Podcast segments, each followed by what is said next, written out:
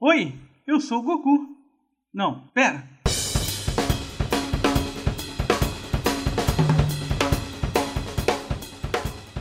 Meu nome é Jefferson Gostosa, mais conhecido no mundo dos games como Baltazar, e eu sou jovem ainda. Não é pra mentir? Então, meu nome é Marcos aqui, falando. Olá, meu nome é Pierre e eu vim do passado pra dizer que eu já fiz isso uma vez. É. Aqui é o Cavalcante e eu não pensei na introdução. Para! normal. É normal.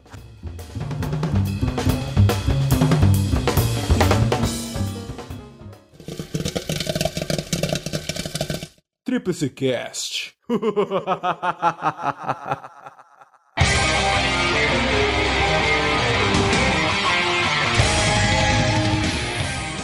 Então, Sandro, vamos começar com uma pergunta que não quer calar. Anime é coisa de criança? Eu não concordo que anime seja coisa de criança porque é muito bom pra deixar só pra elas. Menos Boku no Hero. Boku no Hero pode ficar só pra elas que eu não ligo. Então, cara, na, na real zona mesmo, é, eu acho que anime foi feito pra criança, cara. Só que assim, hoje em dia as coisas são, tipo, bem diferentes. Quando anime foi feito pra criança, Marcos? Cara, acho que no começo, cara, porque querendo ou não, o primeiro anime foi Astro Boy, né? Então, assim, por mais que Astro Boy tenha uma história muito embasada e seja uma coisa, assim, muito profunda, eu acredito que Astro Boy tenha sido feito pra criança, pelo menos pelo objetivo, assim, de passar para as crianças um tipo de mídia diferente, tipo um desenho, né, que tinha bastante no Ocidente, só que no Japão. Entendeu? Eu acho que é mais ou menos por aí que começam as coisas. Mas o primeiro anime ou veio o primeiro desenho? Então, cara, a palavra anime é exatamente para poder descrever a animação japonesa, né? Então acho que sim, a gente pode considerar como anime, né? Mas, como as crianças no Japão são mais inteligentes, então o anime pode ser pra adulto aqui, sem problema.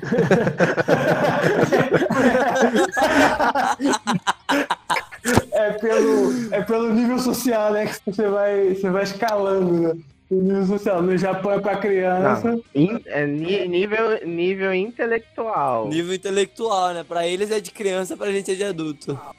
Cara, se a gente for levar em consideração ah, desenhos como, sei lá, é, Hora de Aventura, Steve Universo, entre outros desenhos, né? Tem até o Voltron agora. Na verdade, não é questão de que desenhos são coisa de adulto, e sim que existem desenhos que não são pra crianças, cara, porque a gente é adulto, a gente assiste todo tipo de desenho ainda, sabe? Então, assim, eu acho que anime cai me- meio que na mesma coisa, basicamente falando, sabe? Ah, cara, eu vejo qualquer tipo de mídia, eu não tenho preconceito com, ah, é desenho, ah, é não sei o que, ah, é não sei o que. Eu acho que eles começaram fazendo uma coisa pra criança. Aquela criança que assistia cresceu e queria continuar vendo algo do tipo. Então eles foram continuando, mudando, assimilando pra vários tipos de pessoas, de idade. Aprofundando também mais as histórias, né? É, porque acima de tudo, anime é entretenimento.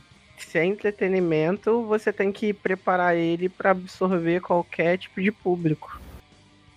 Ou, ou não também, né, cara? Às vezes você pode criar ele pra um público específico, não necessariamente pra qualquer tipo de público. Nem todo anime todo mundo não, pode não, ver. Você não, você não entendeu. É, se, ele, se ele é um entretenimento, você tem que fazer ele pra todo tipo de público.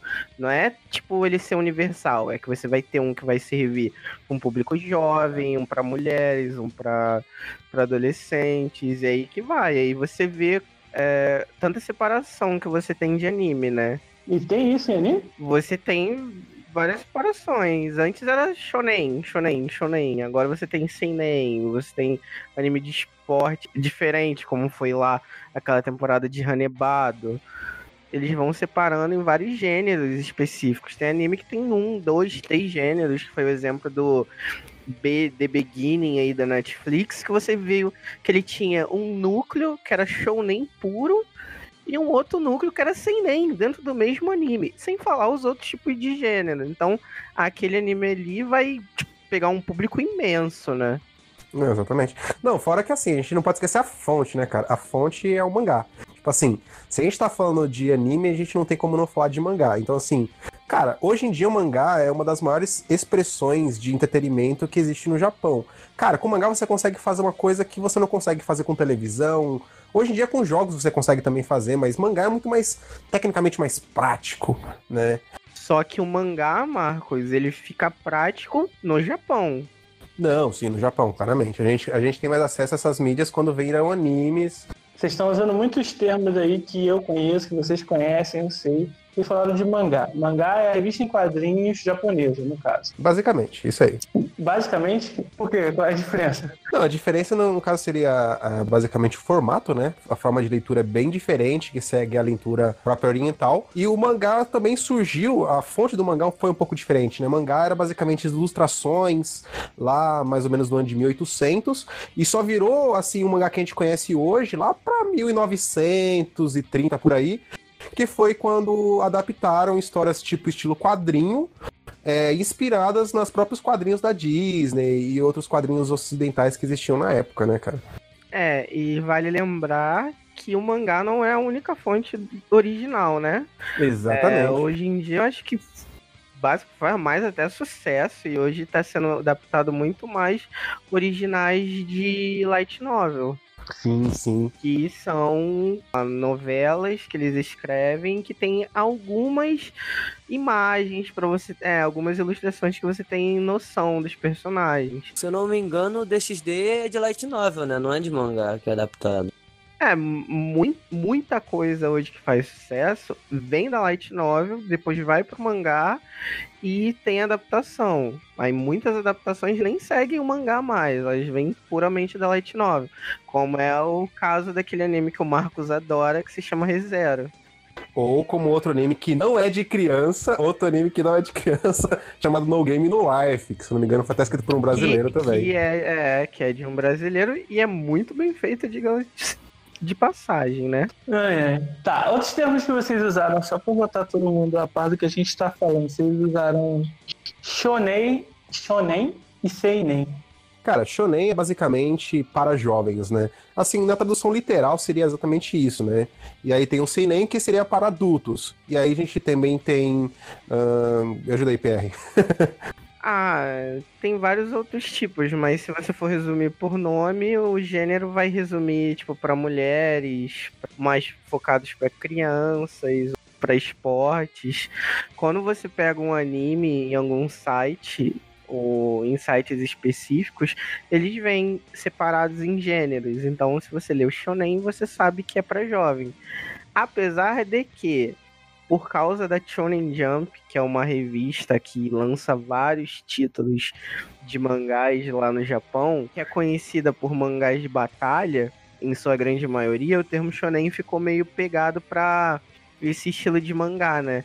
Que é luta, batalha, é, tipo Dragon Ball, é um shonen dos mais conhecidos, Cavaleiros. Esse, essa coisa que você falou, eu realmente não sabia. Para mim, shonen era quando envolvia batalha, não sabia que era para jovem.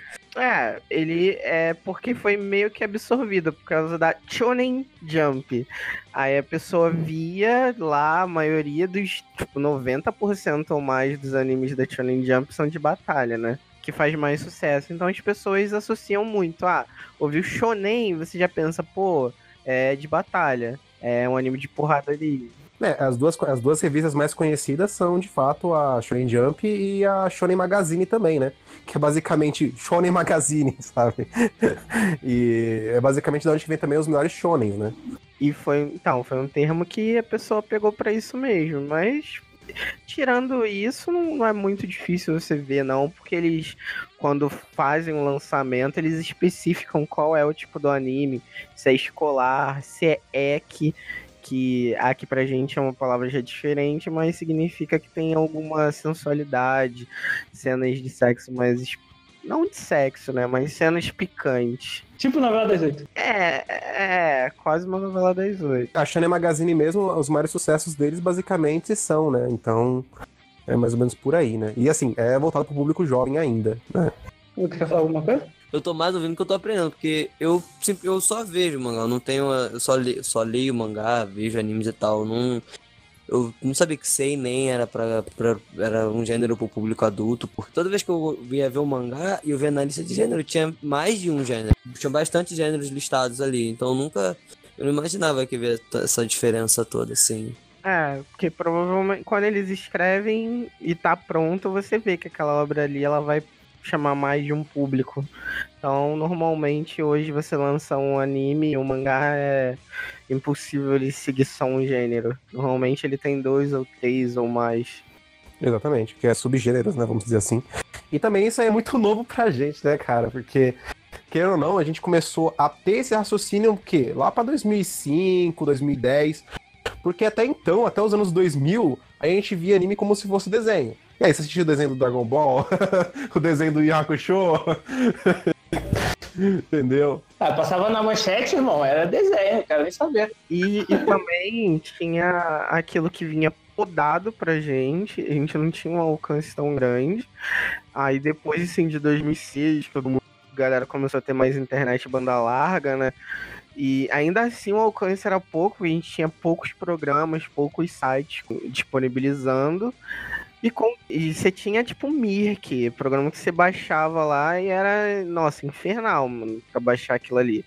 Agora a gente, qualquer site que você entra, você consegue baixar, consegue ver online. Não, hoje tem stream específico para anime. É, e tem os oficiais, né? Que uhum. ninguém tá me pagando pra falar, então não domino, né? não vou divulgar. Então, tem o alcance é muito, você não precisa se esforçar mais. Antigamente você tinha que correr atrás, você tinha que gostar muito, e era um núcleo de pessoas muito pequeno. Em evento de anime você tinha muita venda de DVDs também, né? Que a pessoa tinha aquele pequeno núcleo que conseguia, que baixava, que mantinha em DVDs e ia vender nos eventinhos de anime. Aí isso aí foi popularizando melhor. Mas as pessoas se baseavam naquilo, né? Tinha evento que era uma vez por mês. Então o cara ia lá uma vez por mês, levava o dinheiro, comprava os DVDs e pegava tudo aquilo que ele tinha disponível do anime que ele gostava. Pô, agora ele dá dois cliques ali no navegador e ele consegue ver. Abriu favoritos, fechou, opa, tropecei, tô vendo anime. Sem problema nenhum. E a gente tinha um delay enorme. Tipo, um anime lançava lá, tinha anime que a gente vinha aqui muito tempo depois. Tipo, o Cavaleiro chegou aqui já tava quase acabando. No Japão já tinha acabado. Agora não, agora saiu lá. A, hoje, amanhã a gente já tem aqui, ou até mais rápido. Tem muito anime aí que já tá sendo distribuído simultaneamente. Então cresceu, cresceu, é, facilitou a forma da gente poder assistir absorver, e com isso foi aumentando globalmente, né? O alcance de anime para todo mundo. Não, isso é verdade. É, a gente que é no Brasil, inclusive, a gente está muito atrás, né? No, nos Estados Unidos, por exemplo, alguns outros países, já tinha muito tempo, né? Mais de uma década a gente tinha mangás simultâneos que saia junto com o Japão, é, DVDs que eram lançados lá e eram lançados aqui, porque até então acho que DVD seria a forma mais fácil de distribuição desse tipo de mídia, porque, querendo ou não, era oficial e o pessoal já traduzia para inglês, que é muito mais fácil, e já distribuía para eles, né? É, um detalhe que eu até aprendi há um tempo atrás é que uma coisa que facilitou, pelo menos aqui no Brasil pra gente, foi a época, o time. A gente pegou uma galera ali na infância e essa galera que cresceu foi trazendo várias coisas com ela, tipo, muita gente da minha idade, da idade do Jefferson, tem um carinho especial por Cavaleiros ou Dragon Ball e dos seus dubladores, porque pegou a nossa infância e isso fez o público crescer. Tem um choque total entre os Estados Unidos, que eu descobri agora com o lançamento desse Cavaleiros da, da, do site vermelhinho lá. Pode falar. tipo, muita gente estranhou, porque eles estão fazendo uma releitura e uma releitura muito para criança mesmo. Ficar óbvio que aquilo ali não é uhum. é pro, pro público adulto.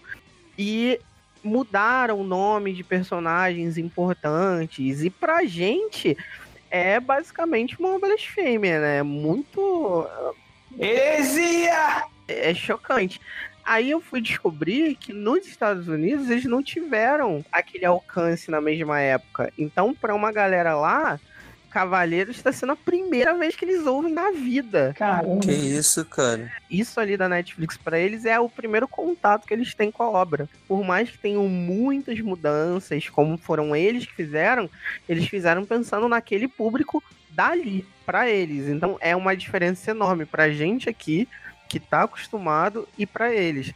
E não é só serve pra cavaleiros, né? Serve pra muito anime, pra gente ter uma ideia que no Brasil a nossa visão de anime é muito diferente do resto do mundo, como do Japão é diferente pra gente. É, Eu, eu acho que ainda assim a gente tá mais próximo, assim, em termos de gosto e absorção da cultura para o Japão do que, por exemplo, os Estados Unidos tá para o Japão, né?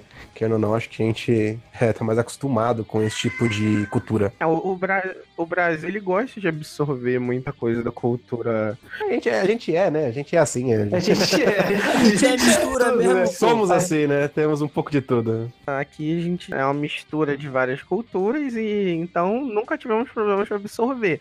Se você voltar alguns anos atrás, a gente estava vivendo uma coisa parecida com o México. Justo. A gente estava absorvendo muita coisa do México, muita novela, Usurpadora! tem muita música.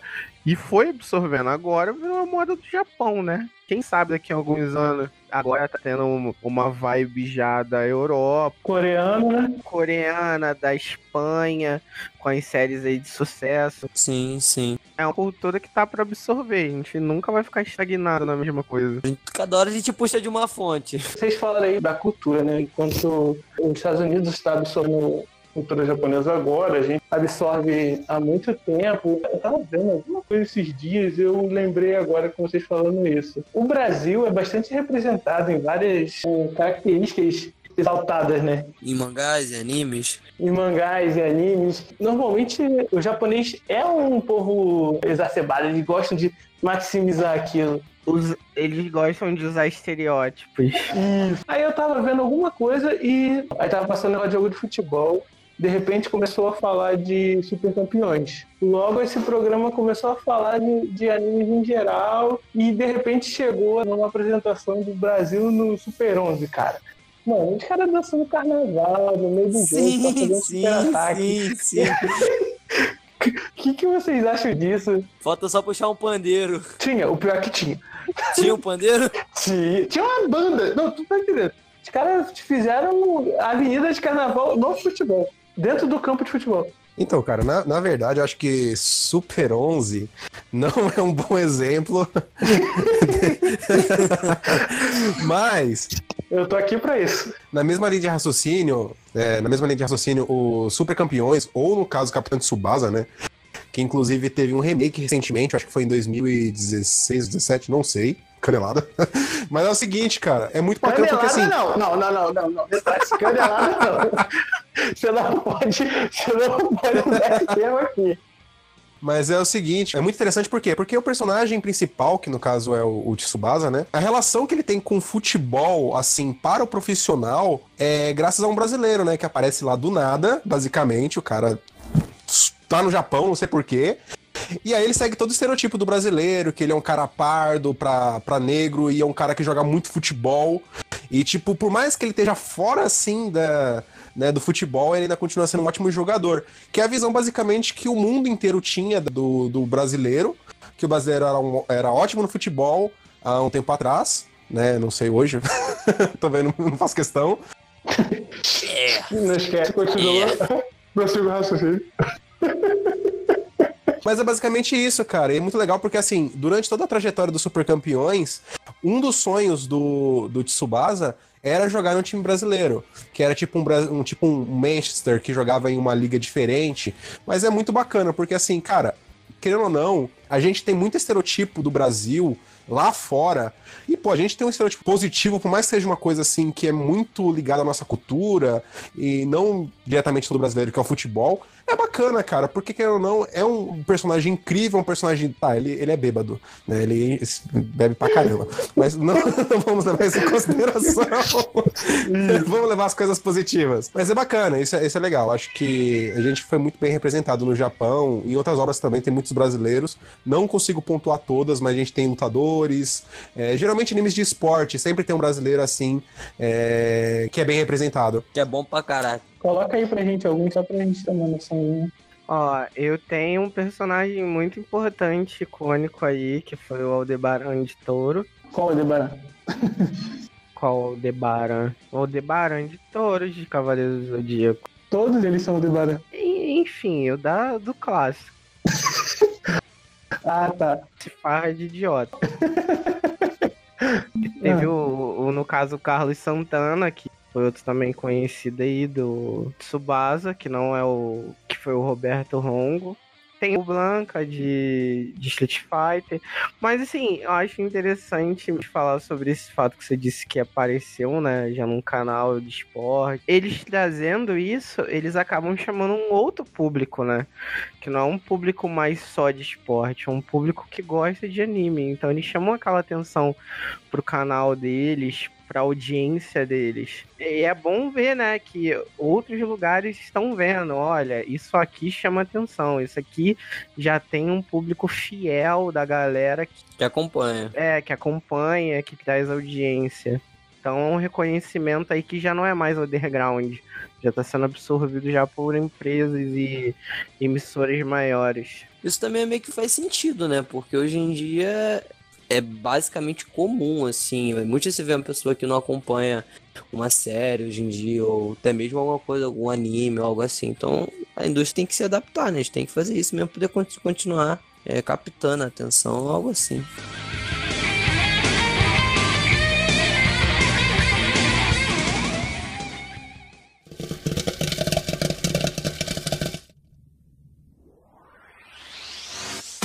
Por exemplo, eu tô na Netflix navegando lá, não sei o que, não sei o que, aí eu quero ver um anime. É no vermelho, é no vermelho, não é? Nath? No vermelho e preto lá, não, não fica bom, prefiro Netflix. no Netflix lá tem todo tipo de conteúdo, né? Tem desenho, tem anime, tem série, agora tem série coreana. Se eu quiser reconhecer um anime, assim, ah, eu quero ver um desenho de cultura japonesa. Porque assim, desenho e anime, quando você olha assim, à primeira vista, é a mesma coisa. Se elas quisessem verificar e, pô, eu quero ver um conteúdo japonês. Vocês têm alguma dica assim? Não? Ok, continua. Não, tem, tem de quê? Tá? Acha que você vai falar coisa? Olha, cara, de anime, assim, pra, que eu acho que seria interessante, a gente poderia pegar no Netflix. Lá, antigamente tinha um Hunter vs Hunter, que eu acho que é um bom, uma boa indicação. Não, não, não, não, não, não, não, não, não, não. Não, não, não, não. Peraí. Eu não tô pedindo indicação de animes.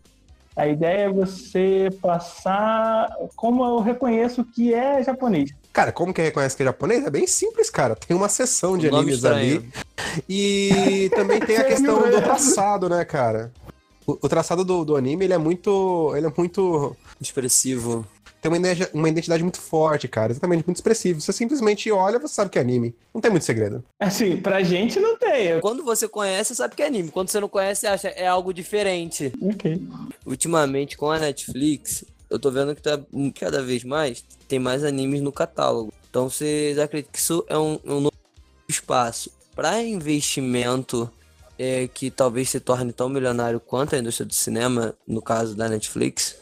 Cara, na, na verdade, é, eu acho que, assim, questão de cinema é um pouco complicado porque, assim, o cinema hoje em dia, ele é, vamos dizer que é um entretenimento gourmet, né? Tipo, você sai da sua casa, vai pra lá pra assistir em um ambiente onde tem pessoas, onde a tela é maior, onde a qualidade de áudio, às vezes, é muito boa, pra ter um diferencial de acesso àquela mídia, seja sendo um filme, seja uma animação.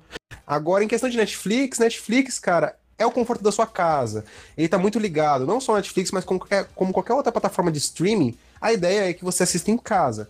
Então, assim, uma das coisas que de fato está acontecendo é que as plataformas de streaming estão cada vez mais passando na frente das TVs por assinatura, né, cara? E é até da própria televisão. Hoje em dia você tem muita gente que assiste série, Netflix, essas coisas, anime em casa, mas não liga a TV para poder ver televisão, sabe? TV aberta. Eu sou um dessas pessoas. em casa a gente não vê televisão. Então, basicamente é isso, cara. Eu acho que o cinema é, essa, é, é esse negócio, é a gourmetização do entretenimento. Ele sempre vai estar lá para você absorver as coisas de uma forma diferenciada. Com seus amigos e tudo mais, né? E tem um lado também que, assim, pra gente, o cinema em relação ao anime é a mesma coisa. Lá, pra fonte, né? Que é o Japão, não é a mesma coisa. Para eles, normalmente, um filme é uma coisa diferente. Para quem não tá muito acostumado, sim, filmes de anime, mais de 90% eles são um spin-off. Eles não têm a ver com a história principal. Então, normalmente, eles servem como fonte de propaganda, anúncio, pra galera poder ver o anime em si. Então, eles não têm um alcance que a gente está acostumado aqui de ser uma obra que segue um padrão, que tem sua continuação. Lá é uma coisa totalmente desviada. Agora que parece que eles estão começando a usar a ordem cronológica, a fazer uma coisa que é ligada a um anime, ou mesmo que não for ligada, vai ser ligada no futuro, que é o caso de Dragon Ball, que a gente está vendo que sai o filme e depois é adaptado na, na ordem, história, mesmo, é, na história.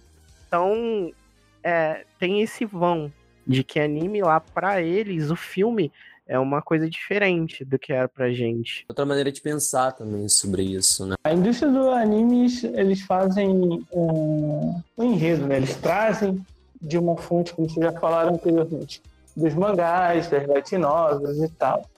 E agora eles estão querendo converter isso tudo em live action.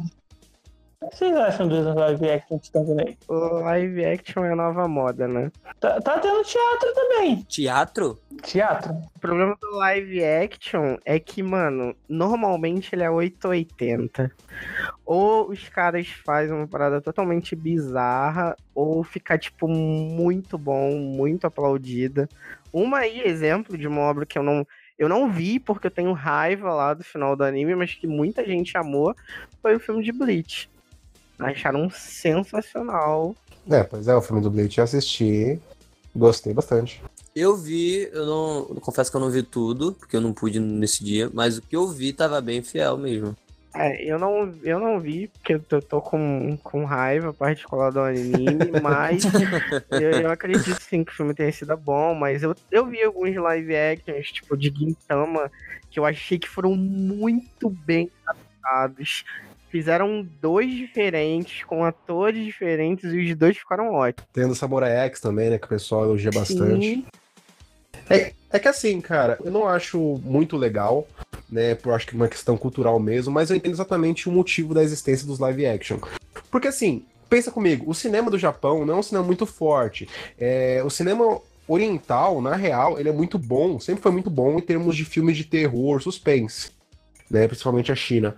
Agora, assim, ação, essas coisas é muito difícil. Então, assim, eu entendo qual a ideia. A gente tem obras, muitas obras, milhares de obras de mangás que estão aí, que não foram adaptadas pra nada. Tem obras que são de muito sucesso e o pessoal simplesmente adapta pra tudo. Gente, muito jogo de novel, até hoje eu acho que sai se brincar jogo pra PS Vita de novels, por mais que não saia mais nada pra esse console. E a gente também tem muitos jogos de PC, a gente também tem novels que são adaptadas para mangá. Então, assim, é natural que uma coisa que seja tem uma boa história acabe sendo adaptada para live action também, porque o cinema do Japão é muito fraco. Eles não têm muitas obras próprias para cinema. Sempre tiveram aquelas obras assim, tipo, é, Godzilla, essas coisas mais da, da- de várias décadas atrás. Né, pela questão realmente da, da ideia deles, né? Então, assim, a gente tem o Tokusatsu também, que é uma mídia um pouco diferenciada. Né? Mas assim, eu entendo, cara. Eu entendo os live action. Não acho perfeito todos, mas faz sentido pra mim, sabe? Entendi. A gente aceita. E tem, é, por exemplo, pra gente, Jefferson, é novo agora. Tem live actions que já fazem sucesso no Japão há muitos anos. Um exemplo deles é Death Note. Death Note tem imensa franquia de live action já. Nossa, sério? Sim, há muito tempo. Muitos anos. Deve ter que mais de 10, 15 anos, sei lá, que eles fazem live action Death Note. Então, que agora parece que eles querem pegar todo tipo de público, né? Então, às vezes, tem gente que não vê porque é desenho. Uhum. Acha que é simples demais. Aí, quando você joga pra um live action, uma história tipo Death Note ou Bleach, ela ganha um alcance maior. De pessoas que às vezes achavam bobeira um anime, mas já acabam se cativando com a história e quem sabe depois elas vão pro original, né? O mangá ou anime, já que gostou da história. Ainda nessa pegada de, de cinema, anime em cinema, o que, que vocês têm achado das. A releitura que eles fazem dos, dos, dos próprios live action? Como você falou, tem live action de 10 anos atrás, mas tem aquele polêmico lá da Netflix, né? Eles tentaram localizar o Death Note para os Estados Unidos ali, né? Ficar meio mais colocado e ficou aquela, aquela, aquela coisa ruim. Ficou meio merda. O que que acontece? Eles compram os direitos autorais da obra e fazem a própria versão dele. Aí eles fazem para o público que eles querem alcançar, que é um público direcionado ali dos Estados Unidos. Se você pegar muita dublagem de obras japonesas ou lá dos Estados Unidos, que tipo da Netflix, que eles estão dublando pra gente, se você pegar essas obras a dublagem é feita pra gente. Ela não é só baseada no que acontece no anime. Então você tem gírias, você tem palavras focadas só pra gente. Localizado, né? É, são localizadas, muita diferença se você comparar no geral. Então, quando eles compram esses direitos autorais e botam todos eles ali para os Estados Unidos, eles vão fazer uma releitura totalmente para a galera de lá. Vai É, fazer é. diferença para quem lê o original, mas se você daqui tá querendo pegar uma obra que foi feita nesse estilo e quiser ver, você tem que se preparar para ver com olhos novos. E se você for levando toda a bagagem que você tinha do original, realmente você pode não gostar. E porque você não é um público-alvo. Pra mim faz muito sentido isso, é como você mesmo disse, né? É toda a questão de localização. Porque assim, querendo ou não, se você for pegar ó, o Dragon Ball, acho que é um exemplo não tão bom pra dar, mas acho que o Death Note, ele é um exemplo perfeito pra dar nessa questão. Infelizmente, o Death Note ele foi adaptado na Netflix, né, por americanos, e não foi feito para fãs de Death Note. Eu acredito que nos Estados Unidos tenha muitos, é, vamos dizer assim, otakus, né? Que são basicamente os nerds que gostam dessas coisas, animes, mangás. O que acontece? Não foi feito para esse público. O Death Note, ele foi feito para os americanos, de forma geral. É, eles adaptaram o personagem, que no caso é o Kira. Por exemplo, no Japão, né, uma pessoa estudiosa, em qualquer outro lugar, não vou dizer qualquer outro lugar do mundo, mas em geral no Brasil ou nos Estados Unidos, a pessoa que ela é mais inteligente, a pessoa que é CDF, ela é, ela é criticada, ela é vítima de bullying. E o personagem Kira, no caso do Death Note americano, ele é exatamente esse tipo de pessoa. Ele é um cara inteligente, ele é um cara que, tipo, tá numa posição não muito legal na sociedade, porque querendo ou não, ele é um, um trouxa, sabe? tipo, linguagem popular. Ele é o trouxa da escola. É o tipo de coisa que faz sucesso lá nos Estados Unidos, vídeo sessão da tarde. E exatamente. E assim, eu achei bacana. O L, eu acho que foi um personagem bem legal, que tá ali mais ou menos naquela ideia. Só que infelizmente o Kira, que seria o personagem principal, que seria o personagem que daria assim mais atenção a esse tipo de obra, foi um pouco vamos dizer, adaptado demais, né? Eu acho que não precisava ser dessa forma, mas infelizmente, cara, eu não vivo naquela cultura, eu não sei o que eles acharam, mas acredito que as pessoas que não tenham tido contato com o Death Note acham normal. Basicamente, é isso que eu acho, sabe? Eu acho a adaptação ok. Não achei um filme sensacional, mas achei um filme ok. Eles adaptaram muito, né? Tanto é que eles colocaram a cultura deles no filme. Talvez Sim, realmente sim. por isso tenha aquele Kira daquele jeito. É toda a questão de aceitação, né? A pessoa tem que ver o personagem e se identificar, é mais ou menos por aí.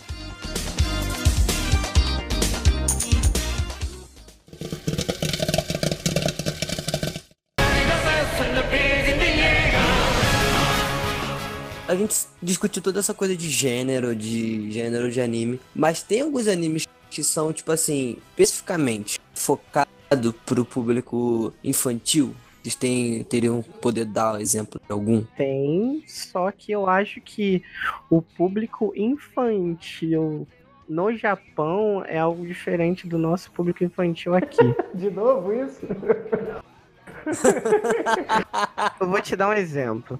Se você pegar alguns animes que são shounens, que são pro público infantil, eles limitam em não ter sangue, em não ter cena explícita. Isso lá vai pegar a criança que vai para evento, que tem action figure. Aqui, pra gente, o sinônimo de público infantil é ser retardado. Tipo Bob Esponja. That's true. É, é- é caricatura, é tipo Bob Esponja, o Clube da Alegria, Teletubbies, Caraca, Teletubbies. Ursinhos carinhosos. Então, é um bagulho bem, sabe, bem simplesinho, que quer mostrar lição de vida, quer ensinar o Que a vida é simples. bela e É, tal. lá no Japão você não tem muita coisa idiota assim, cara. É muito raro. No Japão você tem algumas animações que são de, de fato voltadas para o público infantil. Eu acredito que Pokémon, é, Digimon. A gente tem até o próprio Dragon Ball, acredito que ele entre meio que nessa categoria de animes mais para público infantil ou infanto-juvenil. Caraca, se Dragon Ball é pra público infantil, Sim, é porque assim, a cultura é diferente, né? Eles veem as coisas de, de uma forma diferente, até porque a cultura do Japão ela é muito misturada. Então, assim, é uma visão completamente diferente da nossa, sabe? É um choque de realidade bem grande. né? Exatamente. Cara, eu acredito que tudo que esteja basicamente na revista eh, da Shonen Jump, que basicamente toda semana você pode ir lá numa eh, livraria, não sei como que funciona o acesso dos japoneses a esse tipo de mídia, né? Tem as lojas também de conveniência, essas coisas. Eles vão simplesmente comprar a revista, a revista vem todos os mangás ali semanais. E ali, cara, ele basicamente tem acesso a todos os títulos. Então, assim, eu acho que tudo que tá ali a gente pode categorizar para é, crianças, sabe? Basicamente, dessa revista. E é assim que funciona. A gente também tem alguns estúdios de animação, como o Estúdio Ghibli, que faz filmes com muita cultura japonesa, com história muito aprofundada. E a gente também pode colocar como um, animações para crianças, né? Acredito eu. tipo Ponyo, né? Ponyo. Exatamente. Vamos fazer um paralelo de animação para criança com animação americana para criança. Então, eu acho que nos Estados Unidos eles são mais próximos que a gente dessa coisa infantil. Que os ani- Padrinhos tem- mágicos. É, eles têm coisas mais tranquilas lá. Da mesma forma que eles têm muitos é, desenhos mesmo, que são coisas super pesadas, que vão fazer você pensar muito aí, ó. De Desencantado, que é um exemplo. Então, eles têm um leque muito grande de desenhos, muito grande, só que eles sabem separar bem. Se você vê o desenho, a capa, você não vê muita diferença. Mas quando você assiste, você vê que tem coisa que é muito idiota. Você fala, mano, por que, que eu tô vendo essa merda? é, e a criança tá lá amarrada. Coisa, cara, idiota, Peppa Pig, velho. Hoje em dia. Tem uma, uma coisa realmente muito complicada esses desenhos americanos, né? Porque são, tipo, muito underground. Então, já no Japão, não. No Japão, o cara olha pra criança ele quer mostrar algo melhor pra criança. Ele não tá chamando criança de idiota, mas. É, na verdade, no Japão, quase todas as obras shonen, basicamente, que, a- que as crianças têm acesso, elas sempre têm alguma moral, alguma lição pra dar. E o que a gente vê muito nesses desenhos americanos, pelo menos os que são muito infantis, né, como você mesmo disse, Peppa Pig, essas coisas, é que ele não traz é, nada de conhecimento. A, a grande ideia desses desenhos são realmente distrair. Não acrescentem basicamente quase nada, sabe? Mas as coisas estão mudando aos poucos. Eu acho que, por exemplo, Steven Universo é um desenho que você pode colocar para criança, que tem muita coisa profunda, seja de cultura, seja Questão social também.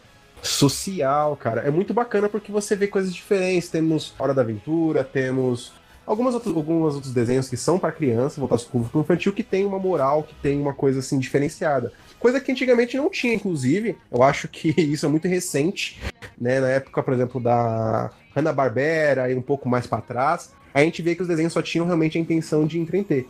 E hoje em dia a gente tá vendo que as coisas estão mudando um pouquinho. Passando mais para. Além do entretenimento, estão passando por mais uma questão moral também, né? Tipo, você passa a tirar certas lições daquilo, como é, no caso de vocês comentaram, nos desenhos japoneses. Acho que nos Estados Unidos agora, eles, pelo que eu vejo, né, eles estão usando muito mais a animação 2D para o público adulto e usando animação em 3D para criança. Acho que com o passar do tempo vai ficar mais evidente essa diferença aí do que eles estão usando para cada tipo de público. É porque o 3D é mais fácil de você trabalhar em escala grande, sem muito perfeccionismo, né? O, 3, o 2D é muito mais detalhado, é muito mais difícil e é mais caro, né? E tipo o 2D que eles têm usado, se você pegar aquele leque ali da Netflix, público adulto, ele é muito simples, sabe? É muito caricato, é, exatamente. Não gastam mais tanto. É uma coisa mais simples, onde eles investem mais em diálogo e mensagem. Profundidade da história, né? É, uma comédia mais pesada, né? Ali no, no estilo dela. Pra pegar o público adulto. É, na verdade faz bastante tempo que né, o americano tá pegando o desenho para poder transformar em coisas mais adultas. É, mas assim, a, a, ideia é completamente diferente, né? Se você for parar comparar os animes é, seinen com os desenhos adultos americanos. Porque o desenho adulto americano é basicamente algo escrachado, algo que você pode fazer basicamente qualquer coisa. Por exemplo, cara, tu pega um Rick Mori, que o cara viaja entre dimensões, tem toda aquela parafernália de planetas diferentes e. Tem toda a questão de se dizer unilista também, né? Sabe? Exatamente. Cara, você não conseguiria fazer isso com tanta facilidade em uma outra mídia que não fosse o desenho. Entendeu? Então eles usam muito do desenho para poder conseguir ter esse tipo de coisa. Tá, porque o efeito visual, se fosse algo real, não ia ter como, por tudo que o Rick and Morty faz, no caso do Rick and Morty. Falar que é uma coisa, tipo, uma pessoa que não tem princípios, uma grande falta de escrúpulos. O diálogo é bem pesado ali. Exatamente, esdrúxulo demais. Ah, então é o que vai chamar um, um X público, sabe? Por mais que ele esteja ali em animação, o público já sabe que é para ele. Então, tá tendo bastante alcance, tá tendo bastante sucesso. Já casou, sabe? O público o adulto ele quer um tipo de animação, ele quer aquele desenho, mas ele não quer bobeira, ele não quer palhaçada. Tem o Bojack também, que é o, o cara cavalo lá, que tem várias problemas é, sociais. Bojack é pesadão. Que é pesadão. E assim, Bojack bate mó bad depois de tu ver. Pra quem tá ouvindo, a gente tá falando mal de Bojack e Rick Mori não, tá? Vou deixar bem claro aqui. Na dúvida. Mas é bem diferente, porque o Seinen, geralmente o pessoal usa o Seinen, que é pro público adulto, para coisas mais pesadas, não no sentido pesado de linguagem, às vezes sim, mas na grande maioria uma história mais profunda, uma história mais cabeça, com mais profundidade. Segue o exemplo das obras do Naoki Urasawa, né, que tem só o monstro, eu acho que é animado, mas basicamente o CN ele segue essa linha investigativa, uma linguagem diferente que o público infantil não conseguiria ter discernimento. Mas tá lá. É uma história para adultos e é basicamente anime, mangá, né, e tudo mais. O que é bem diferente das americanas, né? O que a gente tá chegando meio que uma espécie de conclusão. As histórias para adultos no Japão, como você mesmo disse, é mais uma parada investigativa, uma parada mais séria e tal. Já nos, nos Estados Unidos, é uma parada meio mais tipo, foda-se, né, velho? Eu acho também tudo é questão social também, tá ligado? É aquela coisa que a gente falou no começo. É o público para qual aquilo ali tá sendo vendido. O que que eles gostam, tá ligado? Eu acho que é muito mais em relação a isso também. Eu acho que é aquela grande questão, né? A pergunta que o Jeff fez no começo pra gente, se anime é coisa de adulto ou de criança, eu acho que eu poderia pegar assim de forma abrangente toda a questão de animação, seja japonesa ou americana, o que seja, ocidental ou oriental, né? Eu poderia falar simplesmente que animação hoje em dia é para todo mundo, só que nem toda animação é feita para criança. Basicamente é por aí que mais ou menos segue a linha, entendeu? Porque assim, um adulto também vai ir no cinema, vai assistir filme do Dragon Ball, o que seja, e vai achar divertido. Da mesma forma que ele vai no cinema, vai assistir o Homem-Aranha lá no Aranha Verso e vai achar divertido. Também, entendeu? É claro que no cinema você não vai ver coisas mais adultas. Por quê? Porque a animação ainda assim ela é mais voltada para o público infantil. Essa é mais ou menos a ideia. Não que não exista é, esse tipo de mídia para adultos também, porque, querendo ou não, ela é muito flexível né, de você conseguir manipular e criar histórias e enredos, ou até coisas um pouco mais pesadas, exageradas, como a gente vê por aí. O que, é pesado e exagerado? Vamos falar de trash. Mori, a gente tem Family Guy. Não, isso aí é tudo americano. Anime, anime trash. Eu acho que um muito conhecido que eu considero trash é Akira. Pô, Akira é trash demais. Akira é trash. Clássico trash, né? Gantz, não sei se todo mundo se de Gantz, é bem pesado, muito sexo explícito, muito sangue, mutilação. É assim, não faz. Não vai falar de Evangelho, eu não acredito. Eu não acho Evangelho. O final é, é meio trash, né? Se dá pra chamar de final. Você aceita aquilo. até certo ponto eles seguiam um padrão normal. Porque lá, pra eles, é assim: você tem um herói e você tem o problema. Então, os heróis sempre tentando alcançar e superar os problemas. Esse herói pode ser fraco no começo, ou já pode ser muito forte, ou pode ter poderes ocultos que vão aparecendo de acordo com o andar da situação. Já no Dash, não. No Dash é uma bagunça. No Dash, às vezes, você nem consegue identificar se existe um principal, é muito caos. E por ele ser tão diferente, não tá no conhecimento já de todo mundo. Nossa, eu conheço esse, conheço esse, conheço esse. Não, é bem menor, porque o alcance é bem mínimo. O que eu até queria deixar um detalhe, né? Por que tem pouco? Porque a indústria do Japão de animes, acho que é algo que a gente não falou aqui, ela não trabalha para te agradar. Ela não trabalha para te divertir. A indústria é uma ponte para te levar pro original. Então, muitas vezes você vai ver um anime que é muito sucesso, tá longe do teste. Você acha, nossa, mano, eu viria tipo milhões de episódios dele.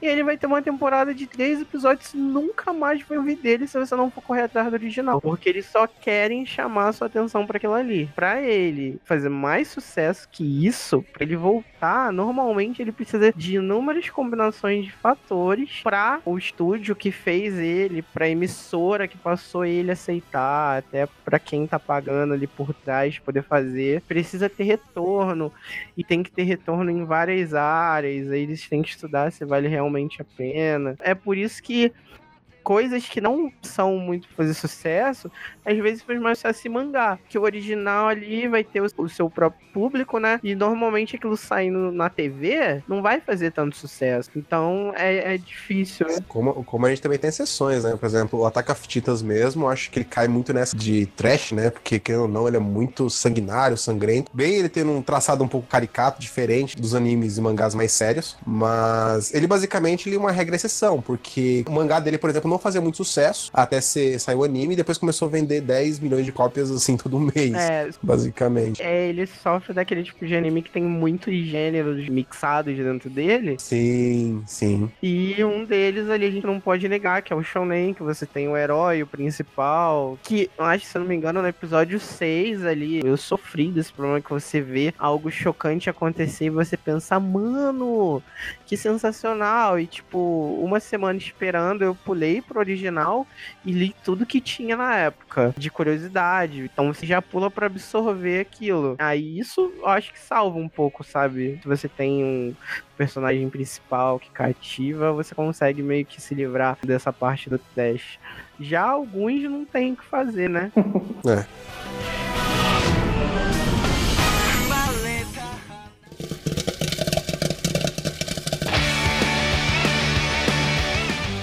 Vamos falar sobre aqueles animes que foram um sucesso há anos atrás e todo mundo de algum jeito conhece ou já ouviu falar.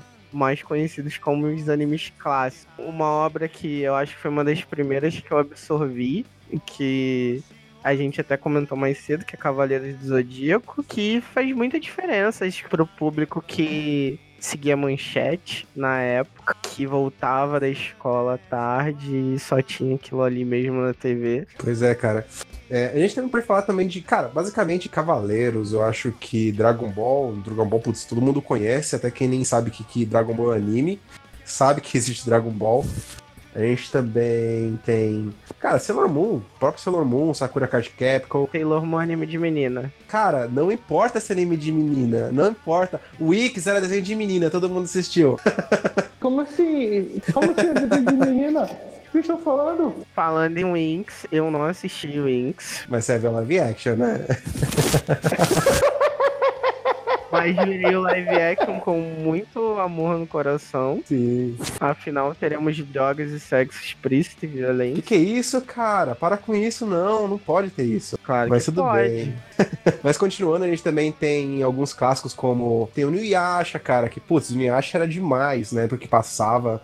Né? A gente também tinha o Hunter vs Hunter clássico. Eu acho que era 96 a animação que a gente assistia. Temos um grande clássico que tem uma das melhores dublagens que já existiram aqui no nosso país, que é o Hakusho. E o Hakusho, cara, muito bem localizado. Eu acho que, putz, Sensacional. eu- eu- sensacional. Tipo, a linguagem tava muito, muito no que a gente sabe, no que a gente tava vivendo naquela época. Que foi que me lembrou muito esses novos Cavaleiros da Netflix, né? Sim. A animação que ficou muito parecida.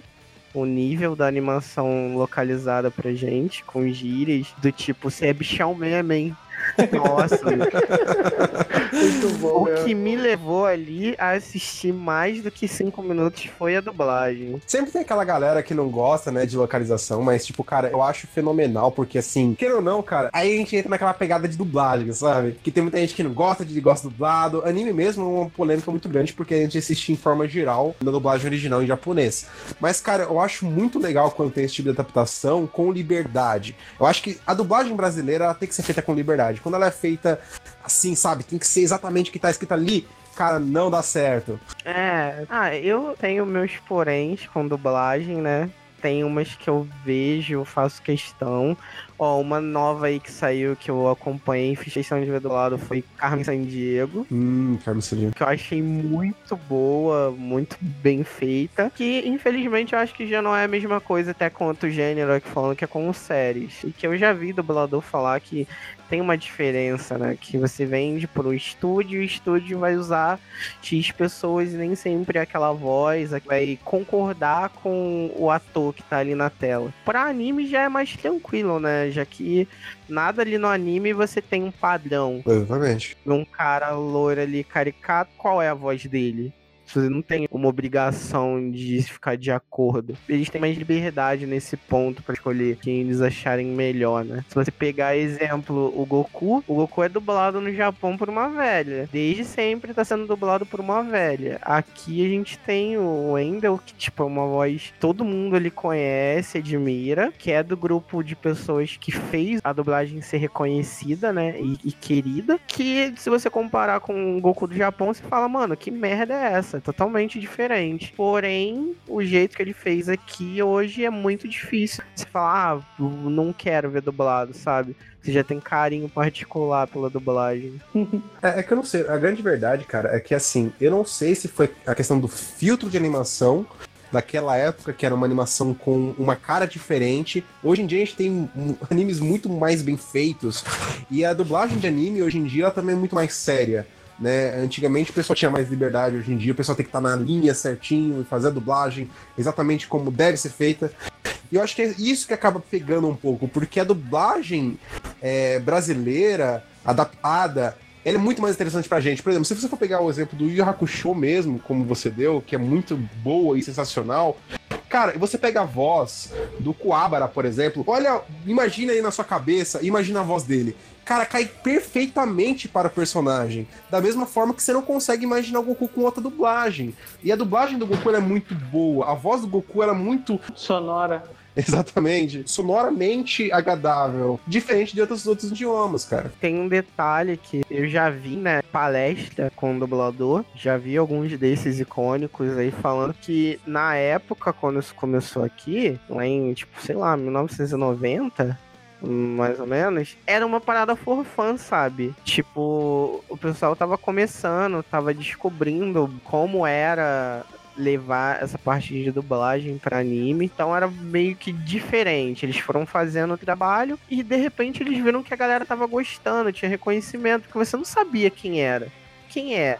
Então, depois de um tempo, com eventos, quando você aproximou o dublador do público-alvo, eles começaram a ver que tinha um carinho, que tinha aquele reconhecimento e foi virando algo mais sério. Então, se vê que tem muito estúdio aí que ele leva muito a sério o trabalho de anime, ele estuda pra fazer direitinho a fala, é, como trabalhar essa diferença da entonação e da animação, né? Porque lá você faz uma animação pro cara falando em japonês, aí aqui você tem que trazer e seguir aquele curto período dele falando em, em português. Então é uma galera que trabalha não só por profissionalismo, mas por carinho também. Isso é verdade. E as animações, elas japonesas, elas. Eu não sei quais são os critérios que as pessoas usam pra fazer as dublagens, porque a gente tem muito problema com isso em termos de jogos, né? Onde o cara não tem uma visão geral do que tá acontecendo, é sempre uma boquinha ali, uma situação ali. A gente não sabe como que é adaptado em japonês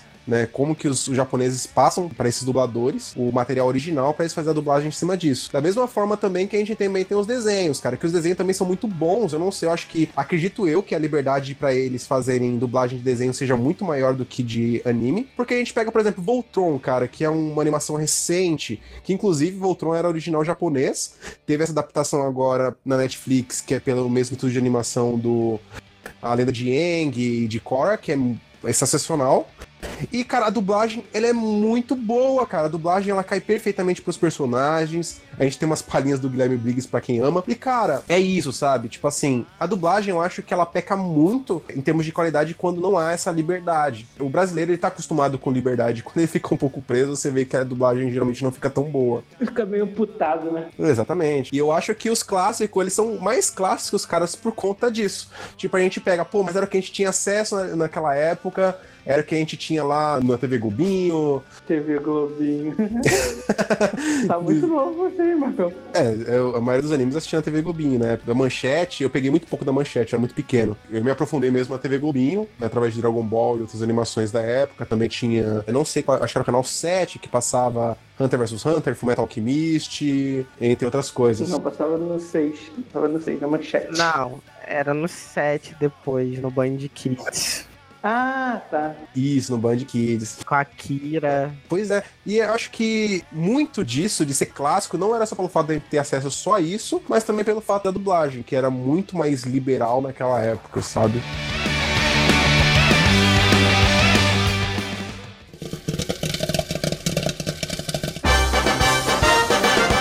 Então, senhores, vamos encerrando por aqui mais um podcast. Descobrimos que anime não é só coisa de criança, mas também é uma coisa de criança.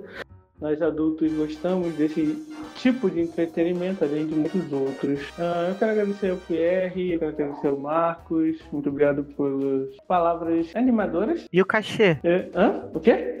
Então. E o, e o, o cachê? A gente falou que não ia falar sobre isso agora. Uh, então, vocês querem deixar algum recado, indicação de animes? Então, assim? pessoal, é, eu queria deixar uma indicação para vocês, para quem tem Amazon Prime ou alguma coisa assim do tipo que é o Dororo, cara. Eu acho que Dororo é uma animação que, como a gente falou de animes mais adultos, Dororo ele é um pouco mais adulto. Eu acho que seria uma coisa assim para depois dos 14 é, porque tem um pouco de batalha e tudo mais. Mas é muito bacana porque é uma obra antiga que foi adaptada, ela fala sobre yokai, que é uma coisa diretamente ligada à cultura japonesa. Então, assim, se você quer absorver um pouco dos animes antigos, mas com uma cara nova, eu acho que Dororo seria uma boa indicação, né? Então deixa aí a recomendação para as pessoas. Nossa, você tem um movimento. pra mim é meio complicado indicar, porque quantidade de animes que eu consumo me faz bugar. Mas, contudo, entretanto. Escolhe um de cada, de cada gênero, pronto. Então, como comédia romântica, eu indicaria Nisekoi. Nisekoi, é, eu achei que foi uma comédia romântica que eles trouxeram muita diversidade e para quem gosta de chipar personagem e gosta de variação e tá cansado do tipo de comédia romântica que você sabe que o cara vai terminar com X fulano e X fulano tá ali só pra sofrer. Da mesma forma que tem comédia romântica que o cara não termina com ninguém e tem comédia romântica que o cara termina com todo mundo. Então, essa comédia romântica, eu acho que o autor fez tudo o que deveria, cumpriu o papel com todos os personagens e encerrou maravilhosamente. E encontra onde? Ah, você encontra. Na internet. na internet. eu não sei direito se tem no Crunchyroll, mas de qualquer jeito, depois que você ver todos os episódios, você vai ter que fechar no mangá. Não é muita coisa, dá pra você encerrar um pouquinho em alguns dias.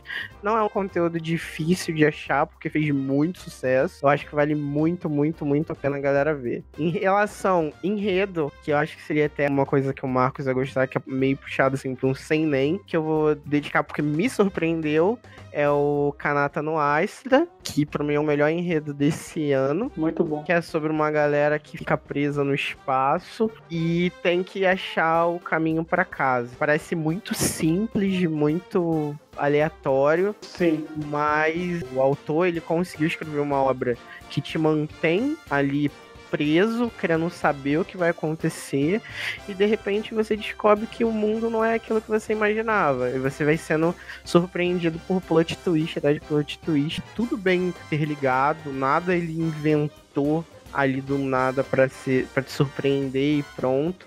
Tudo tem seu motivo, tudo faz sentido e pra mim foi uma obra que mereceu um 10 esse ano. E Shonen por mais que eu tenha vergonha de dizer, eu vou dizer um, falar sobre um dos últimos que eu assisti, que eu achava que tinha tudo pra dar errado. E que o Marcos não teve culhão de falar. É. Eu acho que as pessoas deveriam ver Jojo. Eu não acho que ninguém tem que ser fanático, a obra também não é tudo isso. Porém, pra quem gosta de uma diversidade, quer ver aquele personagem principal sendo principal, intercalando eras, né? É muito bom. Sem falar que tem, um- tem um vilão sensacional. Yuri! Poucas obras de sucesso hoje tem um vilão do naipe de Jojo. E acho que todo mundo deveria pagar pra ver. Eu paguei pra ver e eu gostei. O que eu gosto de Jojo é o vilão. Em minha defesa, em minha defesa, eu queria dizer que eh, eu acho que todo mundo tem que assistir Jojo, sabe? E- Não, e não, aí- não, não. Só vou cortar, não fala agora não. Agora já era. Você perdeu a sua oportunidade. Não, é isso, cara. Só acrescentando. Não, né, nem tenta, nem tenta, nem tenta. Não, só acrescentando. só acrescentando. É, deixa eu falar, deixa eu falar de Jojo aqui agora. Fala- falou de Jojo, eu vou falar de Jojo. E ponto. Ó, o Jo- o Junior Feg tá nervoso. Não. Encerra, Galera. encerra, Lucas, rápido. Galera, galera, O cara fala, Jojo não é excepcional, mas é um, é um anime que sai completamente fora da caixa cultural do próprio Japão e vale a pena assistir porque é interessante. E é isso, Uma cara. merda, não, é não merda. tem nada que falar de Jojo, é isso, cara. Não Assistam. tem pra falar, Não tem nada dessa porcaria. Assistam. boa para tem que tu tá é imitando o os personagens todos. Mó 7-1, tu. A única coisa boa que tem em Jojo é o vilão. Ah, gente, gente, faltou recomendar uma comédia. Tu já comentou comédia? Não, uma comédia romântica na comédia. Já tá dois não só? Só mais um, um anime que vai fazer todo mundo rir, que é antigo, pouca gente conhece e é uma obra-prima. Sagaki-san. Veja o Skull Rumbler. É um dos melhores animes de comédia que a humanidade já viu e merece ser visto. Sagaki-san. É antiga, é comédia escolar, mas tem coisas que você vai duvidar da existência por ver, de tão idiota que é. Sai daí, gado.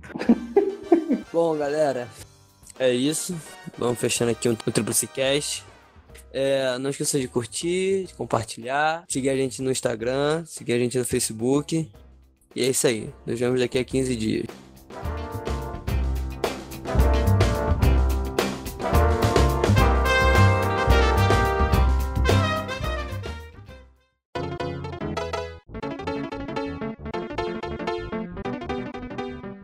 Marcão, Marcão, Oi, fala aí. joga Triple Quest Triple Force ao vivo aí. Oferecimento, Triple Force. Eu sabia que ele era. Eu sempre é. Valeu. Muito bom. Valeu, gente. Obrigado. Então, meu nome é Marcos aqui, falando. Bom, é, a gente vai falar um pouco sobre animes e mangás, eu acredito eu. E, bom, aqui a gente tem dois Jojo Fags, então tá tudo tranquilo. Eu nem sei o que é Jojo Fag. Passa. Lucas é Jojo Fag? Não. Meu Deus! Não, você é Jojo Fag. Você que é Jojo. Eu sei, eu sei quem é Jojo Fag aqui. E Baltazar é um deles. Bem capaz. Ele tá ficando, toda hora ele tá, tá fazendo Nani, tá fazendo as poses de Gente, personagens. não, não, vai, continua a introdução. Toda depois a gente- hora, toda hora, toda a hora. gente discute sobre o Jojo no final. Isso Vambora, é, é vai, fato vai. venéreo, toda hora. Vai, eu vou falar de coisa importante. Vai. Vai, Pierre. Dá essa introdução. Deixa eu fazer uma introdução nova, peraí, peraí. Olá, pessoal, aqui quem fala é o Marcos. Eu tô aqui pra falar de Jojo, espero que chegue nesse assunto. Meu Deus, que Qual a gente vergonha. vai usar, Jéssica? Fala Eu não sei o que tá pior, eu não sei o que tá pior. Eu vou botar, eu vou botar só ele falou assim: Oi, eu sou o Marcos e cortou. introdução, Marcos. A, a minha gata tá me chamando ali fora, já volto. né? Eu sempre erro.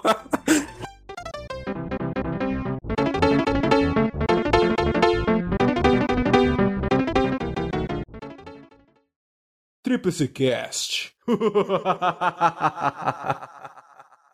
um oferecimento. Tríplice Force.